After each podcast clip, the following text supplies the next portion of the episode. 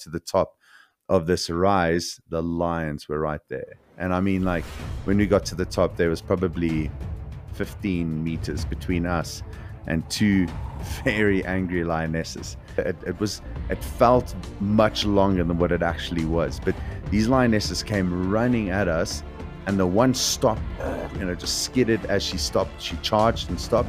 She was like, "Hello, I'm gonna go again," and she comes charging again, making turns, just charging closer, and I'm screaming at them. My tracker is like, yeah, clapping his hands and screaming at them, and the final charge.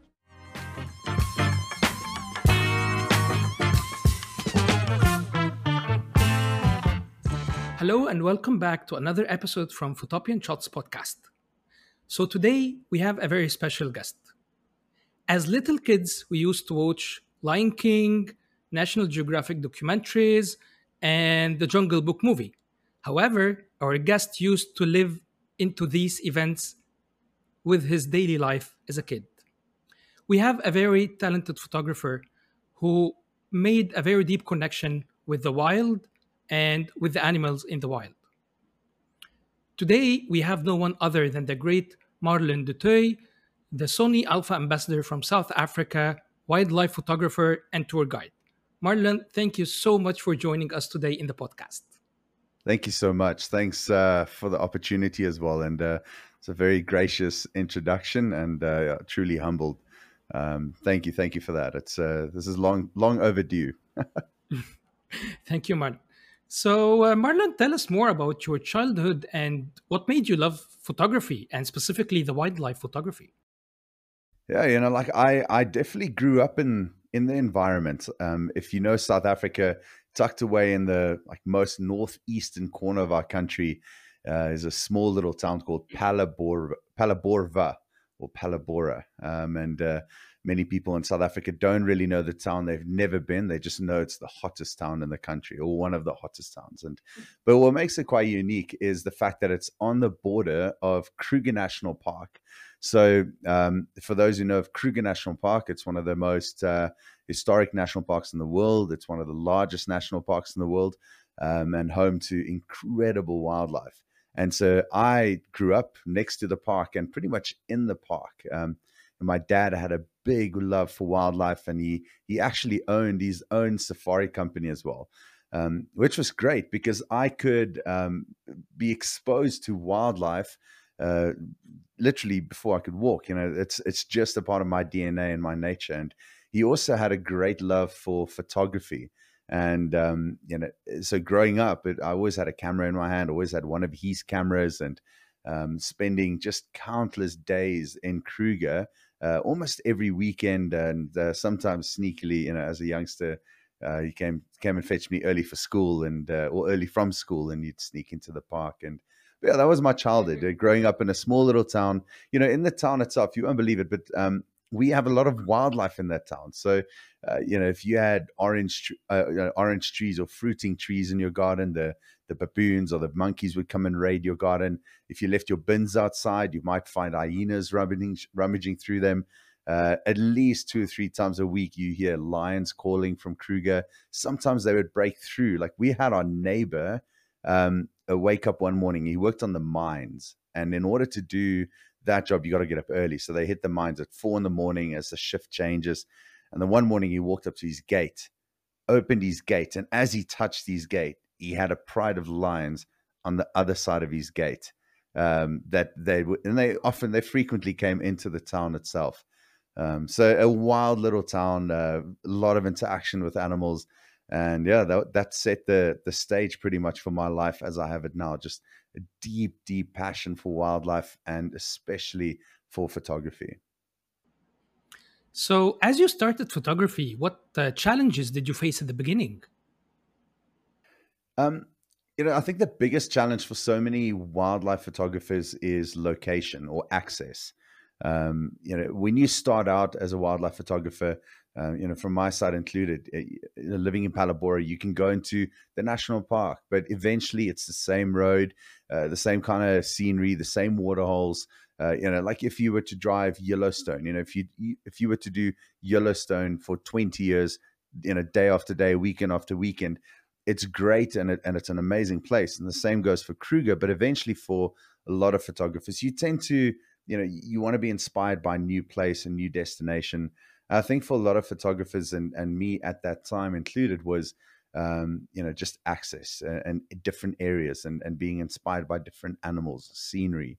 Um, I was fortunate that I took a job as a field guide or a game ranger which basically means you work at a as a lodge based guide. So for those who've traveled on safari, you get to stay at lodges or safari camps. And um, I would have been the guide who would host you for an extended stay, however long you came to stay for. And what was really good about that is I got to spend four, five, six, eight hours a day um, on game drive looking for wildlife. And that really took my photography from just you know very little access or just a, a small a limited amount of time to eight, eight, eight, ten hours a day with leopards lions lion cubs leopard cubs hunting just incredible um, you know diversity of wildlife. And that solved the challenge for me or solved the challenge for me. But i think so many photographers still today it could be budget it could be just you know uh, leave days but you know you see all the amazing work going on in online and especially now with social media such a variety of photography out there and i think it must be frustrating to a point that you know it's difficult to share in that or to get out there yourself um, but uh, yeah that you know it was a challenge unfortunately it became unchallenged for me So, uh, what advice you wish someone would have given you when you started photography? Um, it's a, uh, uh, I mean, it's a good question as well. I think, um, I think maybe as a younger photographer, I'm trying to think, you know, way back now, if I'd paid more attention to the technical, I think, you know, for me, when I first started photography, I just picked it up and I started shooting. I'm talking about when I started really taking an interest in it, maybe 2008, 2009. Um, yeah, I look back at some of my, I don't know if you often do this, but you go back to some of your old photographs and you think like, man, if only I had a better camera, or if only I knew, like, you know, don't shoot in automatic, or you know, whatever the case is. But if I, if only I knew this setting or how to use this yes, thing or how to do this and that. Yes, absolutely. Because you know, photography, as you well know, especially wildlife photography, you don't get second chances very easily. Uh, you you know if something amazing happens, it's often a once in a lifetime experience, right? And I've had a lot of those as a guide. You can imagine for just day after day, eight hours a day in the field, you get to see some pretty amazing stuff. And um, I just wish back then I had a solid, not necessarily what I know today, but just maybe a, a better foundation. And I think for any photographers listening, um, you know, you can have I, am a firm believer that you know good gear and good hands will produce amazing stuff. Like I, you know, I'm I like the latest gear, the latest tech. I embrace it. I love it. I think it's incredible where things are going. Um, but if you're listening and you're starting out, the better you are as a photographer, you can definitely make um, entry level gear do amazing stuff. Uh, don't let it be the other way around. Don't let it limit you. Um, so uh, you know, improve yourself. And if you look at a platform like YouTube, my goodness, the amount of stuff that you can learn off YouTube alone, just free, is incredible. So, you know, you have no excuse to better yourself as a photographer, to understand at least the basics. Um, and you'll find when you go into the field, it's just memory and you get up and you get amazing photographs. So, Marlon, 12 years ago, would have been make yourself a better photographer. So, uh, Marlon, until today, what do you consider your greatest achievement uh, on a photography level and on a personal level? Ooh, um, a personal level, as in still with photography, or just in general in life? In life, like in life. In life, wow. Um, meeting my wife and my kids. it sounds uh, she's probably listening, which is a good thing. But you know, just personally, I'm a, I'm a, I'm I just I love my family. Um, I uh, I get to travel a lot, but and it's a massive blessing. Don't misunderstand me. You know, before COVID, I would spend 160 or 180 days of the year out on safari. Um, but there is a sacrifice to that, which is family. You know, family time, time with your kids, time with your wife. Um, and COVID has been very challenging, make no mistake, and I think we'll touch on it a bit later. But it's also had tremendous blessing in the sense that I've been home for the more than a year, and my daughter is, is turning six soon, and my son is turning three. But I've been there for half of his life, watching him, learning, you know, like learning from him, learn, teaching him, uh, seeing him grow, and especially, you know, I miss those stages with my daughter, and uh, that's been a massive blessing. So for me, I think family um, they motivate me to be a better person. Uh, you know, with kids, uh, uh you have kids. Uh, I'm sure you'll understand it just it, it, inspires me to work harder i want to be an example for them i want to be a role model and in everything from fitness to health to uh, my my business everything i just want to be as good as i can um, so yeah family my kids my wife like that's that's my life right there um, and uh, you know photography wise it's a i've never i've never entered uh, once or twice I've entered, you know, competitions or try to get my work out there, but I'm not a big, um, you know, big one on awards or for me, a, a far, I've had a few guests, you know, who've, who've won pretty big awards um, with safaris where I've been the host, uh, a, a, big um, Nature's Best and some Nat Geo competitions and, which is great. You know, for me, that's really rewarding. And I'm a safari guide and I take people into the field. And, you know, I often just feel if I have five guests with me, and they we all photograph a sighting and there's a good chance that I might get better shots than them. And it just feels a little bit demotivating for people to travel with me, knowing I'm also going to enter that competition and possibly win. It's it's nice for them to come and I can teach them, have them get the shot, and then let them win. Like that for me, that's amazing. Um, but I think a big achievement I've uh, you know I've done the the Tonight Show with Jimmy Fallon. That was pretty amazing. Um, that was an incredible experience um, just to to have that level of exposure. Um, and uh, yeah, so that for me was a was a pretty pretty cool one, and uh, just I think just where I am today, you know, I've, I've I'm fortunate to be able to travel the world to enjoy um, just life and and seeing nature. That for me is it's such a big privilege. Uh, working with amazing brands, I've, you know, so many photographers want to be sponsored. You know, want to be a sponsored photographer. I think you know the relationship with Sony has been has been really incredible. I've learned a lot. Um, it's not as simple as what you think. You know, you don't just hey Marlon, here's camera gear, and you know, go and be amazing. It, you know, it's not as as uncomplicated as that. Uh, there's responsibility, but um, working with brands like Sony and Panerai, like that's been dreams come true. So yeah, not one single standout achievement, but I think you know professionally, just trying to be as good as I can and be an example and and spread amazing animal stories so people can love nature more. well, I I guess the thing that's most common, and I heard from other couple photographers, is family, like appreciating yeah. family, appreciating time with the family. This is this is one of the most common things that everyone consider his biggest achievement in life. Yeah. I think it is. You know, we I think photographers in general are people that are, you know, we we love nature. We see uh, nature interact with one another. Uh, you know, we learn from them. We learn behavior, and there's no stronger behavior in nature than a mother or a, a family unit. You know, mother protecting her cubs, or a, a male lion protecting its pride. So, you know, that I look at that and I'm like, man, I'm the male lion of my pride, you know, and, and you, you know, it, it sounds, it might sound silly, but you know, you learn from these animals and, and they, they are primal, but they're also very in touch with that basic instinct, which is to protect and to nurture and to raise and to, to see them through their life. And, uh, you know, for me, that's a big thing, you know, be the, be the lion. I try to grow a bit of a mane here. So it's like a male, I see you've got a, you've got a good mane as well. So. So, uh, speaking about the wildlife, most of the time you're there doing a safari in the jungle. So, how did engaging with nature shape you um, as a person and shape your uh, photography style?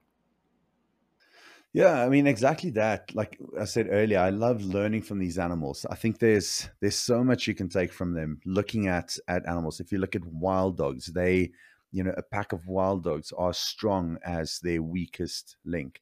And they will take a great amount of time to look after a weak animal in the pack. you know they won't just leave it behind they'll nurture it they'll feed it they'll they'll make sure it keeps up um, you know it's very seldom that they'll just abandon a a, a dog um, you know be it an elder one or an injured dog and it's great to see that if i look at hyenas you know so misunderstood you know visually the first impact is perhaps the image that Lion King created for them, or um, very negative sentiment. But if you get to know them better, you understand that they are magnificent animals, so in tune with um, you know uh, themselves and the, the, clan structure and the hierarchy and mother and cubs. You know they'll suckle their cubs for over a year. Patient mothers just lie there, let the cubs suckle. But they won't suckle another um, uh, hyena's cubs. You know, lionesses will co-suckle, but hyenas just the one and there's something in there, you know, just uh, that that fierce love for your own offspring, and um, and, and, yeah, so I I love nature. I love learning from nature, and there's no no better place to draw inspiration from. And I think, especially now more than ever before, and I use the word a lot, but post COVID, I think so many of us um, we need to get into nature. There's no better place to restore energy um, uh, just that that much needed inspiration to to tackle whatever's coming uh, towards us. Um, that time in nature, if it's a week, if it's two days, if it's ten days, man, there's no better time. My favorite time on a safari is. Um, have you done a safari before? Have you been to Africa? Um, uh, yeah, I've been. I've been to okay. some small parks in Kenya, some small parks in Zambia, okay. but not not, the, not like I not the Masai Mara, for example. No, just you know small parks which is in Nairobi that they have these couple yeah. of impalas, couple of lions, but just small okay. stuff, nothing major. Yeah. My the best time for me is when I wake up in the morning. I get up about an hour before my guests do, and I go sit next to the fire and I can hear lions calling, I can hear jackals calling, um, you know, the hyenas whooping, a leopard uh, rasping away in the background. And for me, that time is just, you just soak it in and you get to like feel inspired, you're ready for the day. And that's what I miss most. And, and I try to introduce people when I do safaris, and it's not so much about just getting the photograph. I want people to have a holistic experience, uh, to truly leave not only with amazing photos, but to leave with um, incredible memories and moments. Um, it's such a shame to get home and I'm so disappointed. I didn't get that shot. I didn't get this shot. I didn't do that. Um, at the end of the day, that's not really what it's about. You know, you want to get home and yes, have amazing images, but you must be able to remember what the fire sounded like, that crackle of the fire, or what it was like to have a lion walk right past you. You must imagine and remember that thrill. So, you know, for me, that that's key. You know, people need to get into nature and and just re-experience it. It's it's of the utmost importance right now. I think. I think like what, what you're saying is, is definitely correct. And like not only in wildlife, like it's a balance between immersing in the moment and living the moment yeah. and between capturing it. You know, everyone has his yeah. cell phone taking the photo yeah. or the shot for this outing, but they, they never remember what, what events or what jokes was said when I was gathering with these friends. Like, Absolutely, man. Like, I mean, I do this often. I do this for a living, and I see people arrive and they disappointed after the first couple of days. Maybe they didn't nail the shot. You know, I spend extra time there because I understand that people. Uh, my job is, you know, when I'm on safari as a photographic safari guide, I get you the shot. Like I want to put you in the best place, best moment, best time of day, best location, and put all the favors in your side to try and get that shot. But you're going to miss it sometimes, you know. And the point of that is not to be angry at the lion or yourself or your camera if you missed it, it's it's one of those things. Tomorrow's another day.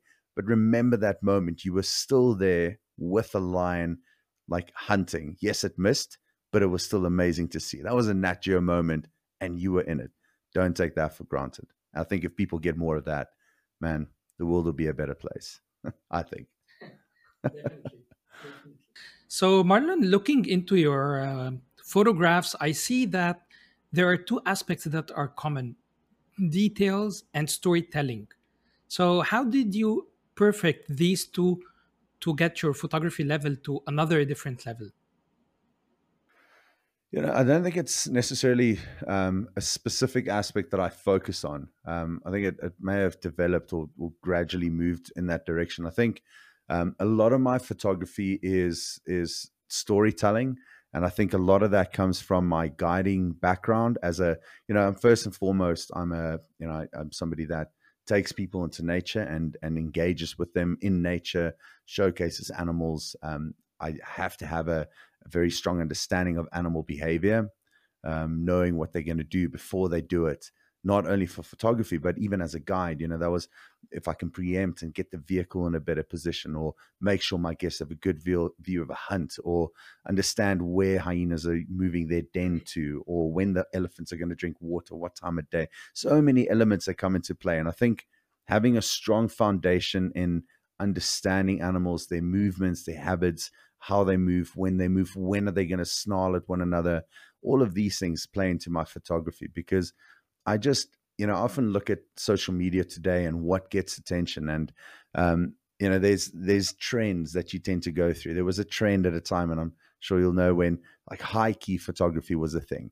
People were just overexposing like everything, and everything is white and black, and and that's kind of it. And then there was a trend where um, there was a lot of you know like black, uh, black uh, backgrounds blurred out, and now there's trends of you know there's all these trends that come along. I know at the moment people love um, you know, adding a lot of Photoshop elements in and bringing in the side lights and uh, soft backgrounds and desaturated colors. And, you know, there's all these trends. And I try to keep afloat and, and, and engaged in that because uh, you, you grow your following a lot better when you, when you kind of play to the audience. But I think it's important to be true to who you are still um, and not deviate too much. Like find what you enjoy. And for me, I love photographing animal behavior and I love telling a story. And I'm sure you'll be aware of this. You look at a photograph, and sometimes a photo is just flat. We all do this. We go into social media and we just scroll, scroll, scroll, scroll, scroll, scroll. And eventually, maybe something catches your eye. But for the most part, there's a lot of just good photographs out there, but it's just not good enough. It has to be something. And and the detail comes into it because if you look at a lion, when a lion looks at you and the ears are facing forward, it means the lion is attentive. It's watching something, it's listening. But the moment one ear turns to the side, all of a sudden you lose that attention. Or the eyes, you know, sometimes the eyes open just, just big enough to get a bit of a glisten in the eye, a bit of a sparkle. And just in that moment, it's a split second. But if you can capture that, it engages the audience. It tells a whole different story. Or the movement of a, of a, of a paw or a foot. There's so many small nuances that that tell a story or to bring a moment to life. And I think that's what I look actively look for that. I'm very aware of that in my photography. Um, I don't just post for the sake of it. I want to tell a story, and it's challenging. You know, you're looking at a at a at a. You know, it's not a three dimensional image. You can't taste, you can't smell, you can't feel. They're looking at a very small computer screen, you know, or a phone screen. So you have a small moment there to capture people's attention, and um, you know, another thing that I love doing is trying to get it right in camera. And and we spoil today. I mean, you'll you'll very well know some of the camera. I'm using a Sony Alpha One now. That thing is like 20 to 30 frames per second, 50 megapixel resolution, and it's so easy to get caught up in. I'll crop in post processing. I'll just get the shot now and I'll crop it later. Uh, I'll be 20 frames a second. It's good. You know, I'll, I'll look for it between 55,000 photos after my trip. And it's all good and well you can do that, but I, I take great pleasure in in camera, just trying to just trying to get it right. I still trust me, I fire away and I get the shot, but it's nice to have my exposure set, to have my white balance set, to try and look for the moment, make sure it's sharp, make sure the composition is good. You know, I don't like if I if I'm not close enough, I'll put a teleconverter on. If I'm too far uh, or too close, then I'll I'll rather have the car, you know, back up a little bit. I don't like, you know, I like to get it right in in camera. I think that's part of the challenge that hopefully we don't lose as these cameras just get better and better. But for me, that story is everything. I don't know if you've been in a position just dropping down one meter lower immediately like separates that animal from the background and you just it connects with the viewer and you and it just creates a whole different feel purely by going down a meter you just tell such far uh, such a bigger greater story in doing so so that that's what i focus on is making sure that um, I look for those small features that stand out and just an image has to capture the audience attention. Something I love saying, maybe a little bit off topic, is you know these animals don't have voices, and what we do as photographers is we are their voices. Like I'm a voice for the voiceless, And these animals, rhinos, elephants, lions, are under so much threat. My responsibility, photograph them as good as I can and try to tell their story. And hopefully I can capture an audience um, and make a difference, you know? That's that's what that's what I'm meant to do. So speaking about stories and I know you have a special story about Scar and you yeah. have a tattoo about it. I do. Like uh, yeah. There it is. So can you tell us the story of uh, Scar the alpha male and why do you have the tattoo for this specific uh, for this specific uh, male alpha male lion? Oh, that's a good. Uh, that's a beautiful male. I'm so you know he he died a couple of months ago, um, and uh, I, I believe he's about about 14 years old or so, give or take, um, which is old for a male lion. Like they don't, they're not meant to get that old and still be with a pride. And the first time I saw Scar was in 2012 or 13. Um, that's the first time I saw him out in the field, and he was in his absolute prime.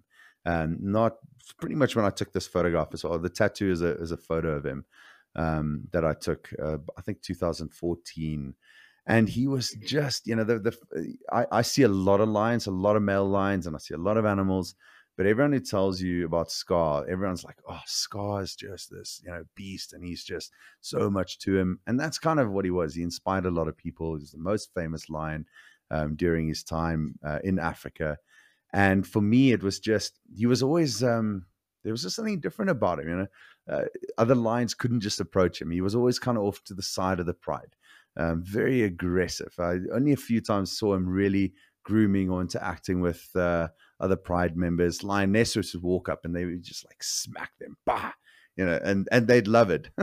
so I guess the bad boy in him got got their attention. But he was just um, he's a big male lion. He had a very big black mane, and that eye was just magnificent.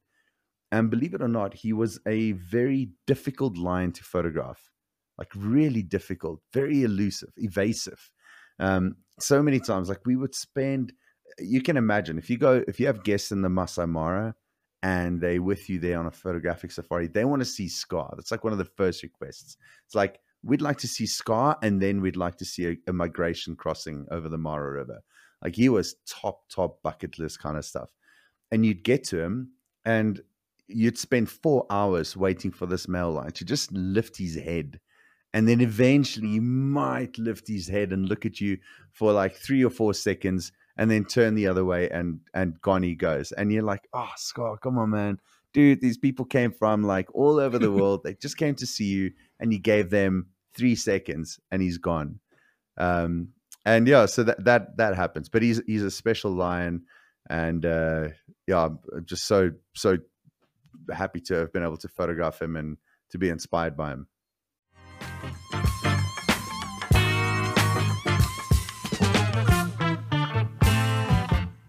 so was the Lion King named after him, the, the character Scar, or the opposite?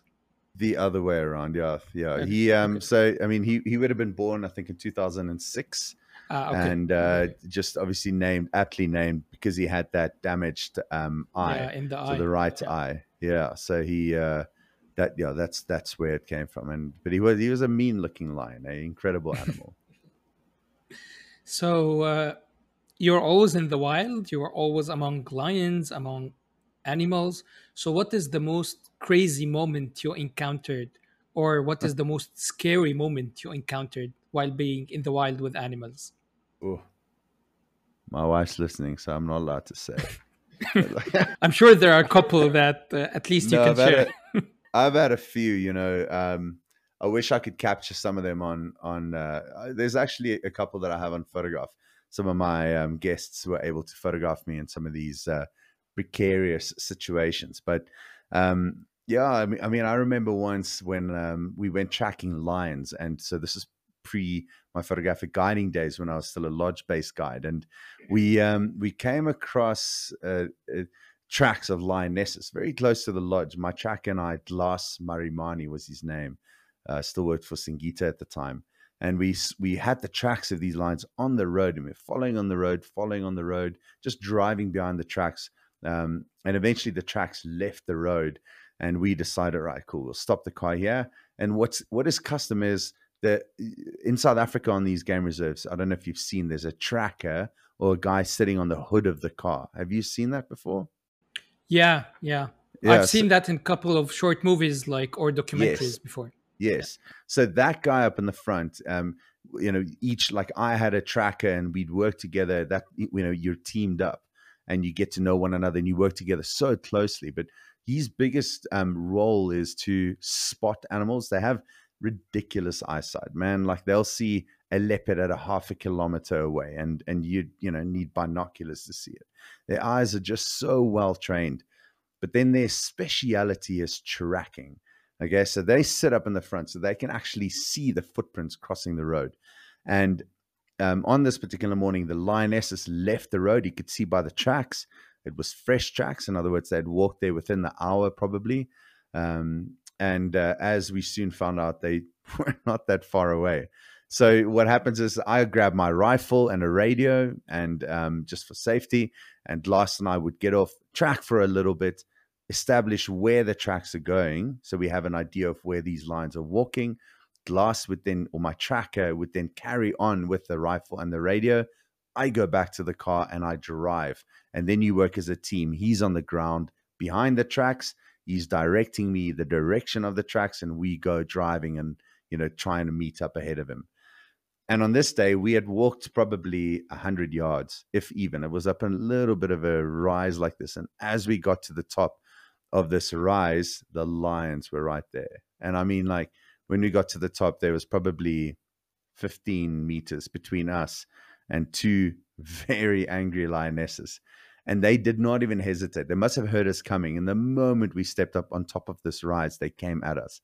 And they were so irate. Then I, I just remember it, it was it felt much longer than what it actually was. But these lionesses came running at us, and the one stopped, you know, just skidded as she stopped. She charged and stopped, and the other one charged just a little bit past the, the one who had already stopped. And then the one who had already stopped saw this one passing her and she was like, Hello, I'm going to go again. And she comes charging again. And then this one sees this one charging past and she's like, oh, I'll just keep coming. And eventually, so they're like making turns, just charging closer. And I'm screaming at them. My tracker is like, yeah, clapping his hands and screaming at them. And the final charge put stones in my boots um, from where she stopped like this. Just stones hit my legs and fell into my boots. That's how close she was when she finally stopped. Um, and she stood there, probably mm, four me- five meters away. I had my rifle raised. Um, it's like I said, I've never had to use it, fortunately, and also not on that day. Um, my legs were not shaking yet, but it's a it's a it's a incredible feeling like looking into the eyes of a very angry lioness five or six meters from you and her tail is just doing this and all you can do is stand your ground if you turn around or you run your tickets and i just stood my ground and glass did and we were nice and calm and she turned and she walked away and gave us a, an opportunity to go back. And it was in full view of the guests. So the guests were watching and it was only by the time that we got to the car that you know you start realizing what just happened and you know you need some sugar water or whiskey or something like that just to calm the nerves. And um, and then another great encounter i had was with an elephant bull in Mana Pools. And i just it was just a, one of those miscalculated situations. And he ended up charging me almost five times and every charge was closer and closer and i'll share a photograph of this with you one of the guests actually photographed me standing like this with my camera next to me, watching this elephant bull. And he was only a few meters away. And at that point, he gave his last charge and he and he put his head down to come at me. And I picked my camera up and I swung it in his direction. And I almost I was about to throw it at him, to be quite honest, because it was quite an intense encounter. And I swung it in his direction. probably the movement of the I had a big 400 mil so white lens, and probably the movement sent him back a bit and gave me an opportunity to back up to the car. But yeah, that was a pretty as a radical photograph. You'll enjoy it, and uh, I think so will everyone watching. it's wow. uh, yeah, that those are a couple of good moments. I've had some good ones. The rest I'll wow. tell you in person. so uh, speaking back about photography, you know, Marlon, there is this trend coming up with uh, artificial intelligence software that helps in editing So they add uh, the sun and the clouds and everything. Yeah. So how do you see this like trend sky replacement and that kind of stuff. Exactly, exactly. So you create a photo out of nothing. So how do you see this trend affecting the photography? Oh, um, I mean, it, it is a good question. Like I said earlier, I think for me, I'm still a bit of a, I wouldn't say purist, but I, um, there's so much you can do to alter reality. I mean, today, if you look at the, I've really enjoyed my video editing and uh, using Photoshop a bit more for different features. And I mean, it's it's it's endless. When you when you as the viewer look at a product, like it's difficult to say that's the original product. Like you say, you can replace the skies, the mood, change the whole tone, change the color, drop in a butterfly, you know, like whatever it is that you want to do, you can do whatever you want. And if you do it well, which a lot of guys are, then the viewer would be none the wiser. And it's just like, oh, amazing photograph. You are like just incredible. And it's a fine line, you know. I think, you know, for those photographers, many of them will be honest about their process and how they, you know, got to the final product. Um, and um, yeah, it's like like I said earlier, I embrace technology and um, you know, if I look at what's in the the cameras today, animal eye tracking, it certainly has um, allowed me to take photographs that I couldn't do before, especially birds. Um, incredible ability to photograph birds. It's it's amazing, you know. So I'm not one to judge. I'm, I'm using you know AI technology in the cameras, um, but yeah, I think you know if if you are somebody who loves to play around with that, you know, tell your audience, be honest, share, uh, you know, give them an opportunity to to do the same, or um, just be honest about your process. But yeah, it'll be interesting to see uh, where it goes. You know, I, I, I, don't know. What what do you think? Where do you think this is uh, this is going? Where do you think it's leading to? What's your thoughts on it? I'll be interested to hear. Well, I was I was speaking with other guests, and they have the same opinion as as you said, and I have the same opinion. If if I'm using these softwares and I'm honest with the people, telling them I'm using this specific software that adds clouds or alters whatever, and I'm not speaking about Lightroom. We all use Lightroom or or Yeah. Capture One to to adjust the Yeah. uh, the exposure, the white balance, blah blah blah, all these stuff. But I'm speaking about like adding a sun that was not there, Yes. or adding clouds Yeah. that were not there. So if I'm honest and I'm saying that okay, this photograph was was altered with with this software, okay. But if I'm saying, hey, I captured this amazing moment while being in safari in Africa, and the reality is that day it was raining, it was gloomy. No, Yeah. No, I'm with you. I think yeah, like otherwise where do you draw the line? You know, there is no line because you just completely step over it and you alter reality and you create something that wasn't there uh, you know, to start off with. So yeah, I, I I think part of the challenge is to try and get a photograph as good as you can instead of um, having the you know a, a, a, a bad sky like so much better when you finally do get that sky it's so much more rewarding um, Yeah. or if there's a branch in the way rather move your vehicle uh, and get a shot without the branch instead of trying to you know fix it later. That, those are the challenges for me trying to get as close as i can. But i mean there's definitely a lot of and it's often those accounts or, or followings that do very well the people who alter the photographs into like a, just a you know weird different sense of reality. And people take to that very well. So it's tempting to just like throw throw it all under the bus and and to join that. But um like i said earlier you gotta but also like you know it's nice to develop something develop something that you get known for um create you know craft a style or something of that kind i enjoy that i think it's it's part of the challenge now otherwise you just kind of get lost in the masses and it's just another photographer who over edits his photos yeah, yeah. So uh, speaking about social media, Marlon. um so there was this recent statement from the head of Instagram that uh, the platform is no more a photo sharing platform. And all photographers were, so Damn what will we do? Where will we go? What will happen? So, uh, what do you think about sending that? What's everybody your- into a state of panic exactly, yeah no exactly. i mean it, it's been the writing's been on the wall for a very long time to be honest um you know it's we've all seen the the the engagement drop down with photography um and there's a few things i can think of so um definitely i mean there's no doubt if you look at the way cameras are going you're not just buying a camera anymore you're buying uh, a very well-rounded camera system that's got resolution, it's got frame rate, and it's got like crazy video capabilities. All of the new cameras are coming out like that. So if you're going to buy a new camera, if you're going to invest in mirrorless, good chance your camera can take ridiculous video. And I think use it. You know, embrace that. You know, what what's your end goal? Are you an, an established photographer? Uh, do you you know you focus on books? Video is not really your game.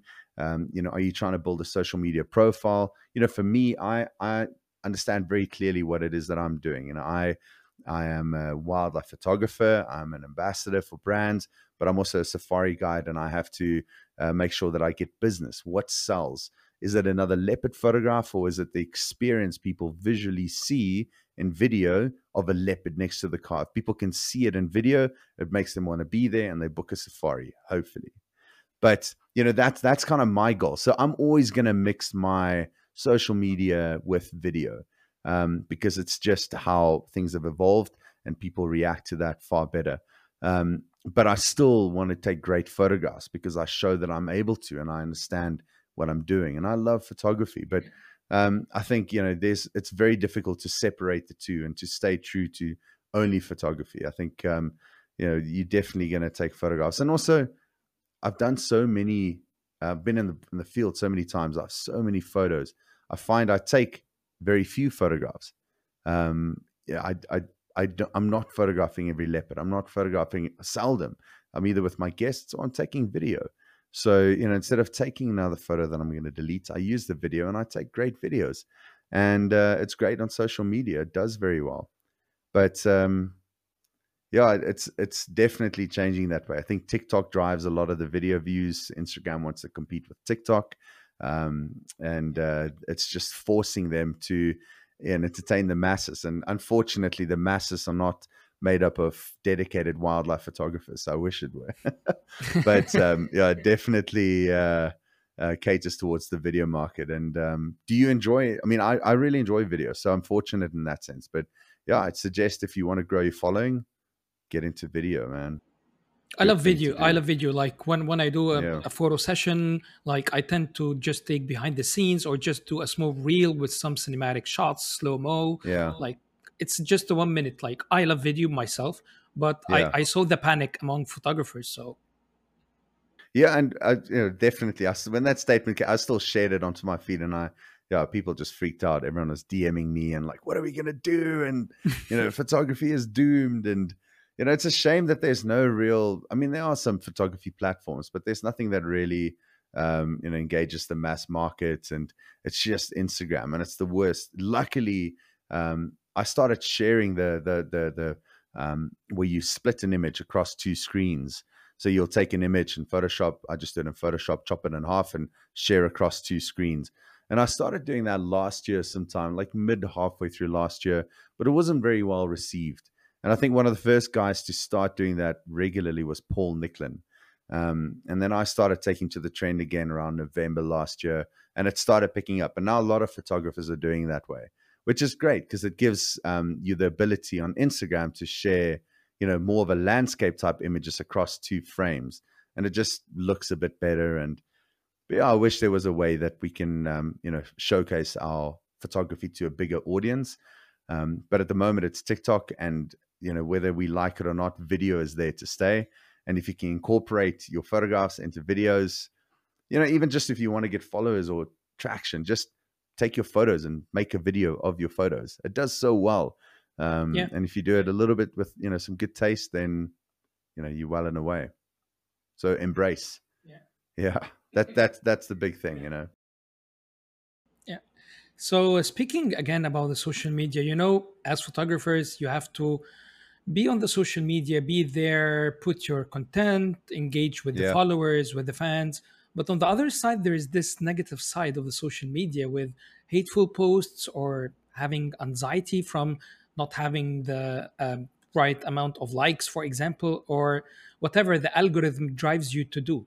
So, how, how do you balance between being there to promote your work and not getting into the dark side of social media, especially if you need not to have uh, the social media consuming your time if you have a family yeah. or a hobby or whatever Yeah, man. It's it's.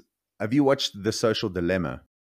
Yeah, yeah. I I, yeah. I, I don't want to speak about it because I'm not promoting it, but yeah, yeah, yeah. I definitely. Yeah, I mean, I it's it's. I just bring it up because it's there's so much truth in that, and it's kind of what we knew, but it just really opens your eyes to everything really that goes on around you and what ends up on your phone.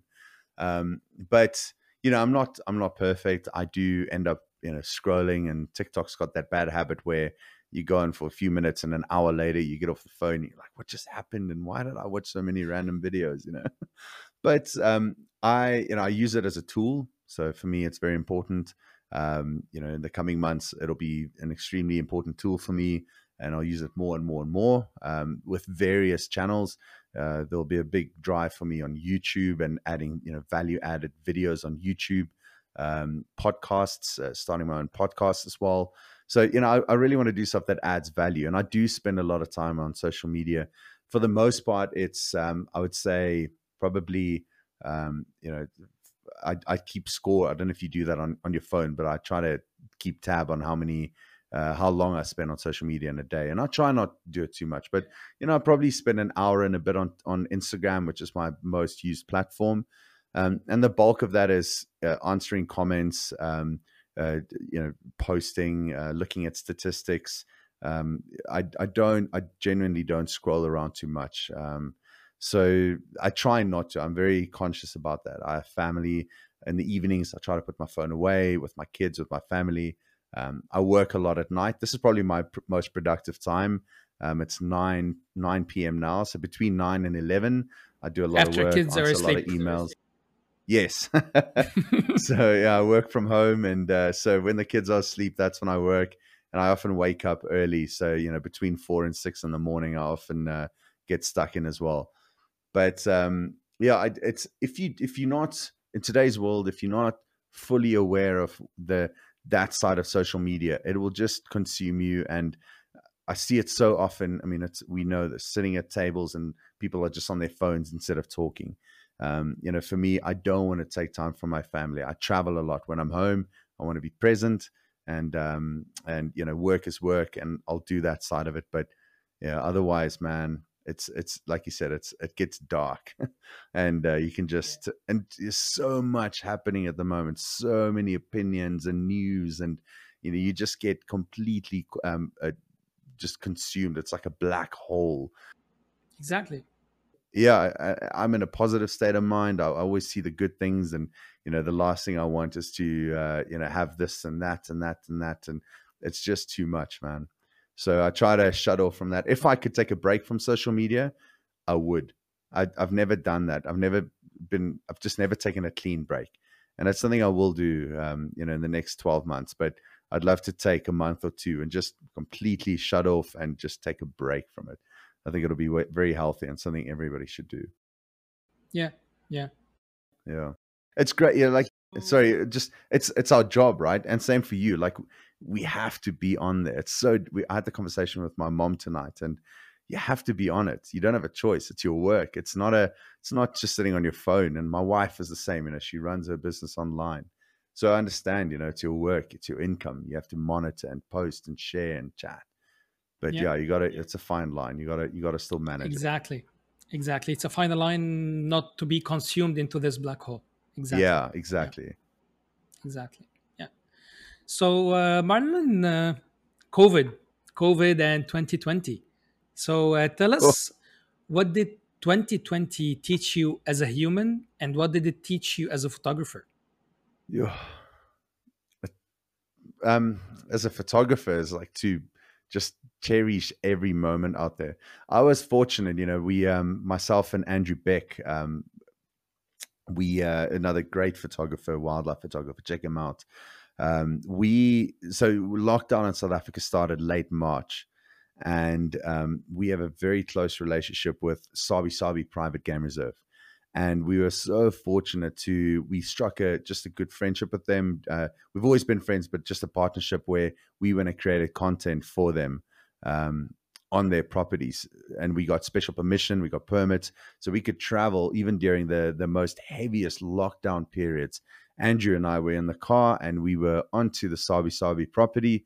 Um, and we were creating content, legitimate content for them online. You know, safari camps were heavily hit. You can imagine, like the tourism and hospitality. Travel is all affected. So, Y- yes. But, you know, in my industry, safari camps are that's our breadbasket. You know, I'm an operator. Uh, I need a safari camp and their property in order to take guests to take photos. So it's all a chain, right? No guest, no you know, no operator. The operator uh, needs the camp. If the camp doesn't have staff, you know, the, the camp feeds the staff. It's, it's just like this vicious chain. And um, you know, so for us, if we could help with content and videos and feel good moments online, reminding people, you know, nature's still there, nature's still going on. So you know, we were so fortunate. It was some of the best times of my life. I mean, Andrew and I could, during lockdown, um, go to some of these five star game reserves. The lodges completely shut down, and we just used one, one or two rooms and a fire pit. You know, we had our own food, we brought our own food, and we were staying in these luxury five star lodges that would cost two thousand dollars a night. Just Andrew, no staff, no people, nobody waitering on us and we uh, just had the entire Sabi Sands Game Reserve to ourselves. Um, and those moments I'll cherish forever. I'll never forget. We speak about it often, um, and it just made me appreciate. I promise you, when I go into the field now, I'm like, oh man, look at that impala. That is just beautiful. Impala, I love you. you know, like, oh, there's a bird. And it just, you know, you just love, you don't take it for granted. I think so many of us, especially in the field that I'm in, people come and go and it's, you know, you just, you just take it for granted because you're going to come again next month. And all of a sudden, we were all cut off. Everyone's sitting at home. Uh, you know, international photographers couldn't travel. A year later, you know, when they were traveling 200 days a year, now they're doing none. And I'm sure for them as well, getting back out, uh, you just truly appreciate nature and that amazing effect it has on you. Um, so yeah, like that in that sense. But you know, personally, I just, I, I like I said earlier, for me, the biggest thing there, there's been challenges. Uh, you know, a lot of people had some pretty big challenges, uh, be it mental or whatever it was, you know, from the effect of lockdown and isolation and everything else. And I'm, you know, fortunate on how I came through it. For me, the biggest thing was just um, trying to be in it for the long haul, taking care of myself, um, mentally, physically, uh, just staying motivated, staying stimulated, um, and uh, just just family time. I I focus so much energy. I knew it would only be for a time. Next year, probably all of us will be traveling again a lot. Um, and so for me, I this was a phase of my life that I could invest in my family, in my kids, and just make sure that I can appreciate and enjoy every moment at home. That was a big thing for me, man. Yeah, yeah. So, uh, Marlon, you know, our podcast is called Photopian Shots, and Photopian is Yes. the utopian shot. So, let me ask you first for Marlon, what are the three aspects that define a utopian shot? Ooh. Is this uh, like what what would make it a great shot? Yes, make- yes. If you see a shot of some some photographer and you say, "Oh, this is a utopian shot," so Um, I think for me, always a a story. So just when I look at it, the first thing I look at it is it must make you ask a question. I think if you can get somebody, if your photograph can make somebody ask a question, it could be, "What is the animal doing? Where is that? Wow, that's incredible! I wish I was there." Whatever it is, like I think that's the first thing is to to get somebody to stop and and like beg a question of that person. Um, and I think something that that really separates a lot of great photographers from just the good is their use of environment. Um, it's not easy to do a portrait, but if, you know, like I mean, you can, uh, portraits. Are, there's some great wildlife portrait photographers. Don't get me wrong, but I think it's more difficult to tastefully include the bigger environment, the bigger picture. It's not easy. Very often you get it wrong, and the animal gets lost in that space that it's within. But I think more than ever before, and it's something that I really enjoy doing, is bringing the environment into the photograph because the animal, especially now, environments are under so much threat, and it's it's very difficult for animals. You know, if we lose the environment, we lose the animal. Like there's no other way. The animal can't. It's just how it works. And I think if we can display animals within their environments now, It's very difficult to do, but if you're good at it, you can do that and not only draw the person in, but just make it look beautiful within that environment. Um, and that you know that's key for me. And I think a lot of thing, lastly, that a lot of photographers get wrong is the use of color. That's the first thing I do when I process is I look at uh, white balance and, and color, not color grading, but it's incredible the difference it makes to your photograph if you just focus on getting the colors, the tones, and the mood right. Um, you know, if you look at a videographer, they the the the the, the, the color grading they do afterwards is ridiculous. What it does to prod, you know, from beginning to end, and it just immediately like that cinematic. I almost want to have my images should have a, like a cinematic feel to them, if that makes sense. Like uh, you know, just that that incredible drama element to them. I love that in photography. Um, I recently saw a photo. I don't know if you know of a, a, a, a photographer called Marcel van Oosten, a Dutch photographer, and he just recently did a photograph of a polar bear, one of the most like epic photos I've ever seen. Just a polar bear surrounded by ice. It was like in an ice cave or something, just like crazy. But I just I saw that photograph and I was like, my goodness, like I commented, I shared it. I don't often repost, you know, other guys, but I was just so blown away by this moment.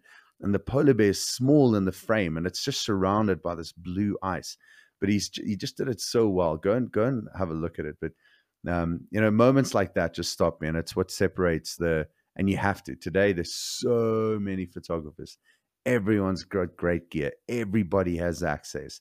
How do you stand out? And that's that's the key. That's why I love these podcasts. Love what you do here because it gives somebody listening the opportunity to think outside the box and try to figure out how do I get my work to stand out. It's not easy. There's a lot of photographers out there. Yeah, yeah. So, uh, speaking about photographers, who was your most utopian photographer that inspired you when you started photography? And nowadays, who is that utopian photographer? There, um, I, uh, an image I always remembered. I don't know if you'll, um, uh, if you'll know this photograph. There's a, photographer, a Nat Geo photographer called Chris Johns, and um, there's an image of these. You can go Google it. Chris Johns lion on the dune and it's an old image. I think it must have been taken in the 90s of a male lion with the wind blowing through his mane on a dune. And um, I was fortunate enough; he was actually on a, uh, a, you know, that that image just always. I just always remember that shot. I've always wanted to get a shot like that. Just this male lion with his head up and the wind blowing through his mane. And I met him once. I was uh, on the Martha Stewart show. funny enough, um, and she's become a good friend since. But she, um, I was on her show, and Chris Johns was the main character on the show. It was for Earth Day, and I got to meet him and got to tell him in person, like Chris, one of my favorite photographs ever, um, which was quite special. And uh, yeah, so that was one of the photos that inspired me a lot. Um, and then growing up in South Africa, there was great wildlife photographers, Daryl Balfour, Richard du Toit, um, and uh, you know, nowadays I love one of my favorite photographers. He's become a good friend. It's a guy called Hannes Lochner. Um, you know, really, really a good friend of mine now. Um, and just inspired, I think, not just one photographer, but elements of their work. Um, Jung, uh, David Yarrow for yeah, just the incredible work that he's done and exposure he generates from his work. Uh, Nick Brandt, I love his way of just like isolating an image and an an animal um, and yeah, I mean, there's more that that uh, that I can mention, but I think um, I try to take elements from different photographers. There's not one photographer that's just you know like the be all and end all, but there's a lot of guys that do do things well that I try to incorporate into my photography. But um, yeah, if there's one image way back that I remember, it's that image from Chris Johns um, of the lion on the dune. Yeah. So, uh, speaking about images, Marlon, can you share with us a couple of your most utopian, remarkable shots of all time? I know all your shots are remarkable, of course, but. Uh... I th- yeah, I think the one that gets probably the biggest reaction without fail is um, the there's a, a, photograph of a crocodile eating a zebra, and um, it's uh, it's just like gory. I don't know if you've seen this photo before, but um, it's a crocodile with a entire zebra head in its mouth. I kid you not. And uh, it's vivid, it's raw. Like you can see just a lot of detail on the zebra. And that photograph, whenever I share that, just you know, it goes off and people just kind of freak out over it. I think it's time to share it again because I haven't shared it in quite a while. Um, so maybe it's coming up. but um, you know, that's definitely a, a standout image for me. Um, uh, there's another photograph that I really, really love, and it's a photo of Scar running. Um, we were with them, and all of a sudden, the wind started coming up. They were right next to the car, him and another male lion. The wind started coming up, and and all of a sudden, such a big gust of wind that it made the car move out of nowhere. And with it came rain, and the rain very almost instantly turned into hail. And then um, we had these lions running I could hardly see them. My camera, the first seven shots that I took were completely out of focus. Only the eighth one locked onto Scar as he was running. And in this shot was it's like blue with all the rain. There's hail and there's wind, like there's branches flying up either side of him. And it's just this crazy cool photograph of him on the run with just like all these natural elements, which I just really love. Um, and so that's another standout shot for me. Um, and uh, I have a wild dog photo that I really love, uh, t- t- taken about about eight years ago, lying flat down on my tummy in mana pools in a riverbed with this wild dog just staring. You know, he was only about three meters away, nothing between us, looking straight into my camera. Um, yeah, so it's so difficult to choose one favorite photograph, but yeah, those certainly are a few that. Um, I think also you forgot one one of your most beautiful shots that you shared before is the leopard on the tree leopard or yeah it was on the tree and it was uh, the milky way above it that that's a pretty cool one that yeah that's that is a good yeah. one that was taken actually during lockdown uh, with andrew beck and i in the sabi sands and uh, with a little uh, makeshift monopod tied to the car so that it doesn't move and slow exposure of, of the stars that is a good one I actually recently processed that into black and white and it looks pretty cool uh, very special moment. That's a good one. Thanks for reminding wow. me of that one. well, as I told you, all your shots are remarkable. So if I keep that, like each one would have a story behind it. So yeah. Oh, it's too kind. Thank you very much. Thank well, you very much. So Marlon, what are you looking forward to achieve in the remaining part of 2021? Um, I've got a couple of trips coming up. I think for me, um, something I'm gonna likely double in is uh, trying to get a um, shoot a pilot for a new TV series. You know, I, I really want to um, expand and you know try and see if I can get onto TV or to to pitch something to say Netflix or the sorts and you know started negotiations and talks and those kind of things. So you know for me, I love photography, I love guiding, and I love um, you know to, I want to create a big audience. I want to create a platform which I can use for good. You know, it's not necessarily for fame or for. I really want to create a, a, a, you know, when you have influence and when you have following, you have influence. You know, you can make a difference. It's easier to do if you have 10 million people behind you than half a million because you can just have that bigger influence. It opens up doors that you didn't have before. And like I said, man, I, I grew up in Phalaborwa. I grew up in nature. Um, my my um, my intentions are sincere I really want to do everything that I can to make sure that my kids will grow up to see the animals that I've got to see and my dad got to see. And the reality is, it's heading in the wrong way, heading in the wrong direction. The animals are not doing well. Rhinos, lions, elephants, they're not doing well. Um, you know, if it continues on the trend it is, uh, five years from now, pff, no more rhinos, man. Um, it's it's that kind of a bad. It's it's dire, dire situations here. So the more I can do now, the bigger my audience, the bigger my um, my platform, the more influence I can have. And you know, I, I really want to look at ways to do that to bring what I do to the larger audience. And so for me, that that's kind of the next step is to try and um, to try and get onto TV and see how that goes. well, you actually answered the coming question because the coming question I was going to ask you how can photography give back to the community? But you already answered that by doing the you said you want to have an influence and you want to just make more awareness like voice for the voiceless yeah man that's that's and you know there's a lot that comes with it like you know you know the better you are uh, that's why i say don't shun technology don't shun uh, when things change and ai and techniques try it uh, embr- have a go. You may, might not like it, maybe you do. But I think too often, if you're too much of a purist or you you're too much stuck in your ways, and that's another thing. You know, it's easy for photographers to get stuck in their ways. That I don't like doing that. I like to do it this way, and the problem is you're never going to fully embrace what's coming because it's just going to be technology is just going to get better and better and better. Look at what mirrorless cameras can do. Look at what social media can do. I mean, I'm running, uh, I use, I don't know if you use it, but in Lightroom, the super resolution or enhanced feature. I mean, you can run old images taken on 10 megapixel cameras and just create these incredible big canvases. And, you know, it's, it's all technology and it's there for us to use um, and to, and to make the most of it. So, you know, don't, don't, don't allow yourself to settle too much in a way or in a, in a style or use the opportunity, use what's at our, at our disposal now. And, uh, you know do that in the best interest of the animals around us um, that's a big thing for me man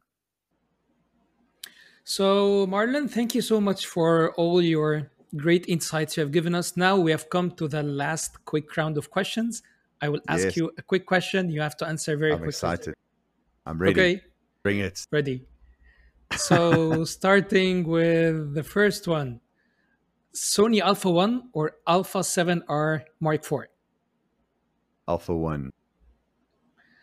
A trip to the Masai Mara or to Kruger National Park or to the Mana Pools? Monopools. 100 to 400 lens or a 200 to 600 lens? Ooh. 100, 400. A camera with an image stabilization or a camera with an animal eye autofocus? Oh, that's a sneaky one. uh, animal eye autofocus. A shot for a silverback gorilla or a shot for an alpha male lion? Alpha male lion. Choose one app only that you will stay with for the rest of your life. Oh, this is a tough one. Instagram. no, I don't. Uh, Lightroom so choose for editing. Lightroom, Lightroom or Instagram. you have to choose. Yeah, Instagram. There we go, man. I'll okay, just do iPhone so, videos so. on my Instagram. okay, so uh, choose one setting only on the camera that you can change while on a shoot. One setting, uh, shutter speed. Okay. So if you were not a photographer, you would be a wildlife veterinarian. Wow. I, I, I thought you would tell me a guide, but you're already a guide, so. Yeah, done that. Been there, done that. okay. So, uh, what else we have? Ah, yeah, that's a good one. So, Lightroom or Capture One? Lightroom. Prime or Zoom? Prime. So, Marlon, if you wear a lens, which lens would you be and why? 400 f2.8 because there's just no other lens to be. That's your favorite lens. It seems. My, I've been using it for 10 years, man. That lens is uh, it's good. It's a good lens. Versatile, very sharp at teleconverters, 400 f2.8 baby, and great in yeah. low light. So, thank you, Marlon, so much for your time. Thank you for opening up so genuinely about your career, your life, your safari trips, and everything you shared with us. Uh, I hope you enjoyed this discussion as much as I did. Oh, I loved it, man. Uh, I'll have my podcast up and running soon, and you're going to be one of the first guests. I'll be able to fire off some questions in your direction. But thank you very much. Thanks for the opportunity. Uh, means a lot, man, and uh, long overdue, as I said. But yeah, thank you so much for having me. Thank you, Marlon. Thank you, everyone, for following us. Please make sure you follow Marlon's work. He's on Instagram, he's on Facebook, and he should be launching a podcast and the YouTube channel very soon. So keep following him and also put it in your bucket list to have a safari trip with him. I already added it on my bucket list. So thank you, thank, thank you, you very much. So thank you everyone for your time. Please, if you like this episode, hit the like button and subscribe to Wait for more coming episode with more and more Fotopian photographers. Thank you and have a great day.